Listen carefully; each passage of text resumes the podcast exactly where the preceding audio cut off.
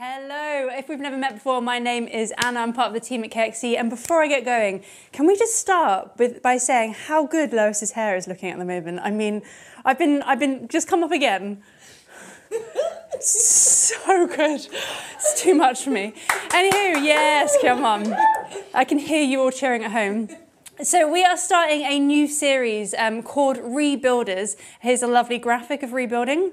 Hello, there it is. Lovely. So we're going to be following the series of. Um, uh, we're going to be following the story of Nehemiah. It's going to be a four, kind of a five to six week series. We're giving ourselves a bit of wiggle room. Who knows what happens these days? Um, and we're really, it's really a, a response to some of the prophetic voices in and around our community. You know, when you keep hearing the same name, and we kept on hearing the name Nehemiah, and we're like, I think God wants to speak through this. Again, this Saturday, this Thursday, sorry, at Seek First, someone came out to Emma and said, I've got a word. I feel like God is talking about Nehemiah at the moment. So we are being obedient and we're looking, we're digging into the story of Nehemiah.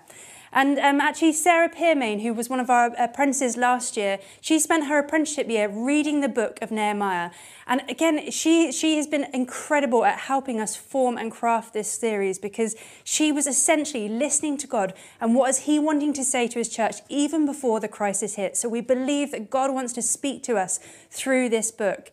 This book is essentially a story of a rebuilding a nation, and that is what we need at the moment, isn't it? COVID has exposed and, um, and created some extreme inequalities and brokenness in our society, and we exposed a brokenness even in the church.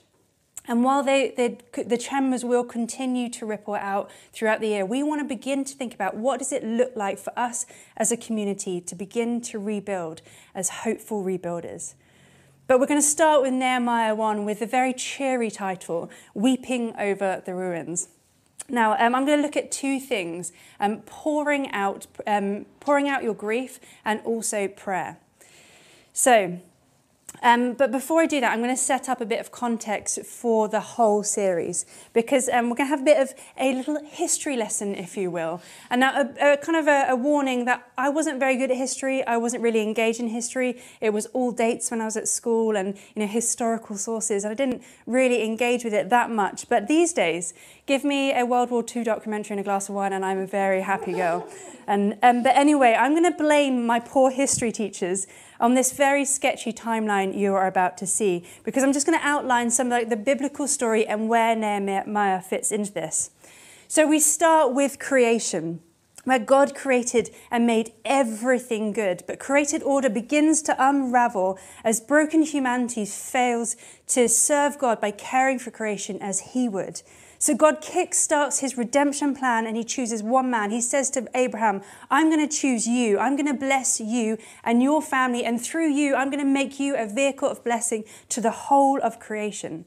And the narrative tracks the story of this family as they move from a family to a nation.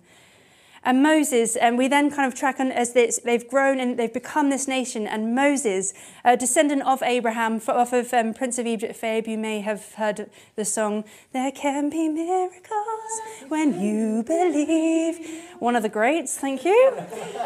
And he leads them through this defining identity, identity defining moment as a nation as they are freed from slavery. And it, then they go into the desert, and God gives them the Torah, the law. And he says to this free people, This is how you're going to continue to live free. This is how you are going to be a vehicle of blessing to the whole of creation. And it's there in the desert that he gives it. um, he, in Deuteronomy, it says that God says to them, if you follow me, if you are people who are called by my name, you follow me, I will be with you. But if you turn away from me, if you go and worship other gods, if you start um, like not looking after creation as I would want it to look looked after, if you don't look after each other as I want you to look after each other, as you, if you don't become a blessing to the nations, then I will scatter you. But there's this promise that even if you are unfaithful, I will remain faithful. And if you turn back to me when you are scattered, if you call back to me, I will bring you home again. So after hearing that law read out, then Joshua, Moses' power, takes them into the land and they begin to settle. They build homes, they build cities, they build towns, and the crucial city is Jerusalem. But things begin to unravel as Israel say, We don't want God as our king. We want to be like the other nations. We want to have a human king. And they say, God, we reject you. We want a human king. We want to be like them.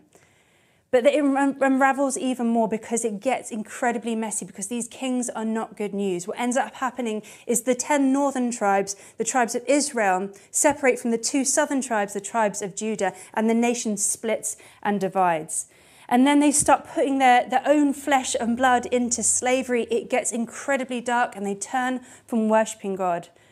And after repeated warnings, God says to the 10 tribes in the northern um, state, the 10 tribes of Israel, if, if, you don't, if you don't listen to me, then I'm going to send you in captivity. And the Assyrians come and they, this, this, these 10 tribes cease to exist. And they are just disbanded and dispersed. And they're, they're left with like this tiny remnant, and then they start marrying outside of the Jewish um, nation, and it starts causing problems. So, if you want to go back to that timeline again, you can see that happening. And it, um, Judah outlasts a little bit longer. Judah, which holds the city of Jerusalem, lasts a little bit longer, but eventually they experience the same fate. And Jerusalem is destroyed by the Babylonians, and their people are taken into Babylon. And it's here that we pick up the story of Nehemiah in Babylon. So we are going to read it. Nehemiah 1. The words of Nehemiah, son of somebody beginning with H, in the month of something beginning with K, in the 20th year, while I was in the citadel of Susa, which is Babylon, Hananiah, one of my brothers, came from Judah with some other men, and I questioned them about the Jewish remnant, the, um, the Jewish remnant that had survived the exile, and also about Jerusalem. They said to me, Those who survived exile are back in the province and in great trouble and disgrace. The wall of Jerusalem is broken down, and its gates have been burnt with fire. And this is when Nehemiah says, When I heard these things, I sat down and I wept. For some days I mourned and fasted and prayed before the God of heaven. At this point of the story, the nation are in total disillusionment. How can they begin to understand what has happened to them? Doubts start to creep in. If, if, has God sent us into Israel, um, into exile, or have the Babylonian gods been more been stronger than our God? Are we still the chosen people, or has God rejected us? What about the promises He gave to Abraham? What's gone wrong? Will God deliver us? And is He willing to deliver us? Now, I'm going to pause the history lesson here, here and remind us of something that Pete spoke out about a few weeks ago. The three phases of, um, that a community goes through when they hit crisis. You can see it up, come up, but you've got the heroic phase, the disillusionment, and the hopeful rebuilding. The first phase, the heroic phase, where there's this energy surge and like this kind of like, we can do it. There's lots of good intention, but there's also a lot of ego. I remember those days. Oh my goodness, weren't they sweet days when I had energy? When um, my savior complex was on fire, I thought I could fix things. But the heroic phase cannot be sustained because resources get depleted, and even the most resilient people cannot live in this phase. And we have been through it in the last six months, haven't we? Parents have been, um, have been pushed to the edge with school shut. They've been forced to be playmates, teachers, and parents 24 7. Weddings have been cancelled, and that special moment when you imagine all your friends and family around you to celebrate, that vision has been decimated. People have lost loved ones and then they've not been able to grieve and hug their families and friends. People have lost jobs and been plunged into financial insecurity. For many, the home hasn't been a safe place and they've been trapped in the home with their abuser. Frontline workers have been um, working overtime all the time, putting themselves at risk for our sake. Deep wounds of racism have been exposed and compound, compounded existing trauma. Families have been separated, and those whose families are abroad don't even know when they're going to get to see their, their families again. People have experienced extreme social isolation, stress, and anxiety, and it's put pressure on mental health. Some, for some people, it's not just been one of these things, it's been multiple layers.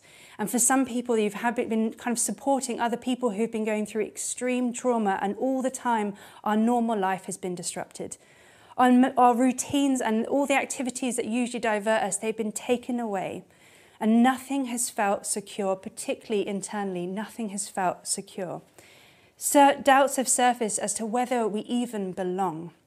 People we see we're arguing with, and all the time we na- have this nagging question of, Am I being a good parent? Am I doing a good job? Do I have any friends left? I don't know what I'm doing. I'm not sure I've got what it takes to keep going. I think it's safe to say most of us have probably hit the disillusionment phase. And if you're struggling at the moment, please don't think that you are alone in this. And don't get caught in the trap of thinking you're just weak. We have been through it. Like Jerusalem, there is a lot to grieve over at the moment.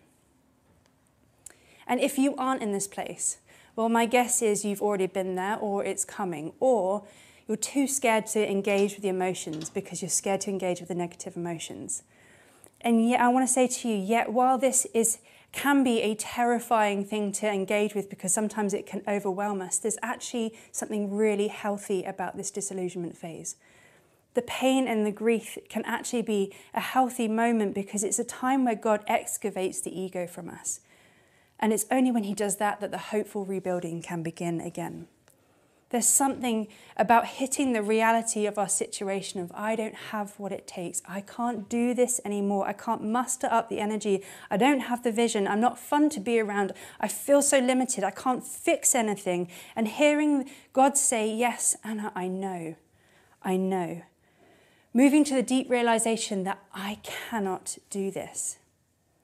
And I love so many things about the mindfulness movement um, that has become increasingly popular. But one of the areas where it's totally inadequate is it demands that you find the inner resources yourself.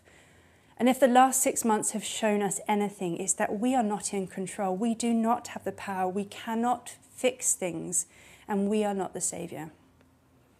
And Nehemiah 1 is this stunning moment where this incredibly competent an influential man finds himself on his knees, grieving, weeping over the ruins of Jerusalem. He's in touch with his own pain, his families, and his nations. He's not running away from it, and he's knowing that he doesn't have the, the power to influence and change things. His competence is not enough. And the phrase, the phase after the disillusionment is the hopeful rebuilding. But if we're going to rebuild well, you've got to hit the realization that you cannot do it. And for me, the last um, month or so, I have been full on in the disillusionment phase. Um, I think I'm saying this hopefully. Um, I think I might be coming out of it. Um, but to say I haven't been a barrel of laughs would be an absolute understatement. And it's been terrifying because usually I'm quite a resilient person. I'm used to bouncing back quite quickly. And I was genuinely scared when I wasn't bouncing. I wasn't bouncing back. I was exhausted before holiday, exhaustion I just haven't known before. And um, I felt manic and I made jokes about it because that's what I do to cover up things, which are actually, you know, really deep. Um, but I felt actually totally out of control. I felt controlled, out of control of my emotions, of my mouth. I had no idea what was going to go or come out of my mouth next. And also, like, my mind wasn't thinking in a linear way, it was just firing off all over the place. And then it, when I came back from holiday, it actually got worse. I had two weeks of blissful rest. And I thought, okay, I'm going to come back. And I'm going to come back firing again. That's what I do. And I came back to London. I just felt sick because the thought of facing the chaos again, I thought, I don't have what it takes. I can't do this. I don't want to do it.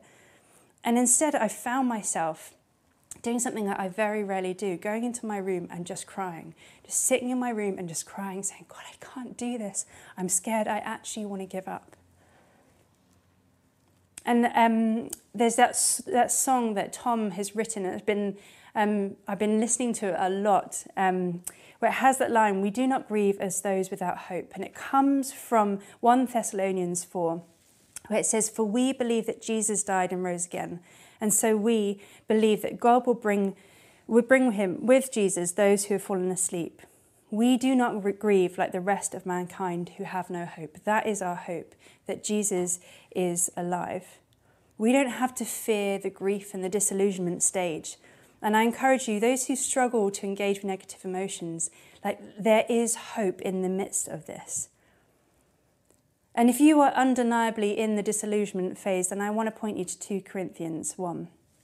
This week has been um, an absolute gift to me, this verse. If you've been following our Bible reading plan, you would have read it. 2 Corinthians 1, verse 9. This is Paul talking about his struggles in Asia. He says, Indeed, we felt like we had received the sentence of death, very intense. But this happened that we might not rely on ourselves, but on God who raises the dead. I read this passage at the beginning of the week, and it was like a flicker of light came on that we might not rely on ourselves, but on God who raises the dead. And that has been my prayer this week God, would you resurrect me? And as I've been praying I've been praying it for you, for the church. God, would you resurrect us? Where we feel dead, where we feel like we have no hope, would you resurrect us? And that's what I believe the Spirit wants to do. And it was happen that we might not rely on ourselves, but on God who raises the dead. And we can say with, with confidence that the disillusionment phase leads to hope because the birthplace of the hope of the Christian story is found in a tomb. The disillusionment of um, the Saturday between Good Friday when Jesus is killed and Easter Sunday when he is resurrected is a day of disillusionment. Disillusionment is part of our story, but the disillusionment leads to hope. And it feels like for many of us, we are like that. We are in a tomb surrounded by darkness and death. But in the midst of it, I truly believe that God is going to resurrect us because that's what God does. He is the God who raises the dead. That's the foundation of our rebuilding. If we are going to be, be hopeful rebuilders, that is our foundation, that we have a God who raises the dead. Which leads us back to Nehemiah. Now, Nehemiah's story is a story of, wider, of the wider rebuilding of Jerusalem, and it features three lads Zerubbabel, Ezra, and Nehemiah. And the narrative of the rebuilding of Israel was originally told as one story. And the books of Ezra and Nehemiah have been condensed into one, but it's actually one long narrative. And um, you'll see uh, that Zerubbabel, he had a leadership role in rebuilding Jerusalem. Zerubbabel rebuilds the temple. Ezra focuses on the community and re-establishing the law that was given to Moses, and Nehemiah comes in with the the walls. Now, each segment of their work undergoes opposition, and while the rebuilding has moments of triumph, there are also weird disappointments. When the temple gets rebuilt, as well as joy, there is also grief because it's not as good as the old one. And also, the remnant of the northern kingdom come down and they want to get involved as well, which is odd because the prophecy, and they get sent away and they get told by Zerubbabel, You're not part of this rebuilding, which is odd because all the prophecies about Israel, when they would come back, is that all the tribes, all the 12 tribes would be back together again. And then Ezra, after reading the law, he then turns away the wives and the children of the people of Judah who aren't Jews. And he says, You have no part in this rebuilding. Which again is weird because Israel was meant to be a blessing to the nations, not turning them away. And then you have Nehemiah's story. It ends with the temple, the community, and the walls all being rebuilt. But when Nehemiah walks around the city, there's no one keeping the Sabbath, there is no one following the right way of worship, and it's this anticlimax and Nehemiah just says, Do you know what? Well, I tried, didn't I? And I know that all sounds depressing again, but there is good news coming. What this story shows is that yes, Israel were back in the land again and they were doing the good work of rebuilding process, but there was a problem. Their spiritual state was unchanged. They needed more than new walls and a building. They needed what Jeremiah and Ezekiel talked about a new heart. Jeremiah says, This is the covenant I will make with the people of Israel after that time, declares the Lord. I will put my law in their minds and write it on their hearts. I will be their God, and they will be my, their, my people. Ezekiel says, I will put a new heart and a new spirit in you. I will remove from you your heart of stone, and I will give you a heart of flesh. I will put my spirit in you and move you to follow my decrees and be careful to keep my laws. The story of Nehemiah is brilliant, and we are going to learn a lot from it. But what first comes is the realization that activity alone is not enough. The hopeful rebuilding of bricks in a community coming back together isn't the lesson here. Us going back to normal and being just a better version of ourselves isn't what we're looking for. We're not going to kind of look at Nehemiah and just look for the top 10 tips of how to rebuild your life. Activity isn't enough. There's something much deeper that needs to happen. And the book of Nehemiah, it finishes as part of this story of Israel, of them longing for a Messiah. a rebuilder who will restore the ancient ruins, fulfill the promise that God would, that this nation, this incredible nation, would be a blessing to the, to the whole of creation. They're longing for that Messiah, and, um, and they're, they're, those longings find their fulfillment in the person of Jesus, who rebuilds from the inside out. The promise is fulfilled from Israel that one will come who will bless the nations, and his name is Jesus. And everything in me, when I looked at this passage, wanted to tell you how to pray and how to kind of dissect Nehemiah's prayer. And I encourage you to read it because it is a beautiful prayer worth reading. Because I felt like God wanted, wants, desperately wants to take us back to the simplicity of being a people of prayer, of people with a hopeful message. And I've kind of got obsessed with prayer over the last few months. I've been listening to um, audiobooks from Pete Greig, podcasts from Jon Tyson. I've even bought liturgical prayer books. But in my eagerness to respond to what God was saying about prayer, I think I missed the point. The point isn't prayer. The point isn't social justice. The point isn't the mission. The point is Jesus. It's not about getting good at prayer. It's not about racking up time in prayer. It's not even about the results of prayer. In the words of Pete Greig, the vision is Jesus, obsessively, dangerously, undeniably Jesus. Jesus is the point of prayer. Jesus is the great restorer. Jesus is the great redeemer. He's the one that is, who is able. He's the one who's able to take the broken bits of this world and make them new. And at the beginning of this series, as we talk about rebuilders, the starting point, the foundation that we're going to build on is Jesus and Jesus alone. It's His work, it's His mission, and it's that which we get involved in. He is the foundation. The rebuilding begins with actually just saying, God, would you rebuild me? And I want it to be built upon you, all upon you, with eyes fixed on Him. If you want to start rebuilding, I, my, my best advice to you is get obsessed with Jesus. Get obsessed with the person of Jesus, His mission, Get obsessed with who He is and what He wants to do in your lives and in the lives of people around. Feed the obsession. That's why we read Scripture, not just to get knowledge in our heads, but to get to know this man, Jesus, who is so attractive, who is so beautiful, who's so powerful, who's so majestic, who's so full of mercy, who's so full of grace. It is all about Jesus. And as I've been preparing for this, I've been repenting of where all the times where I haven't made it about Jesus. That actually, in the heroic phase, what it showed up is that actually, deep down, I think that I can rebuild. Deep down, I think I've got a great strategy. Deep down, I think I've got it within me. And the last six months have shown me that I don't have it in me.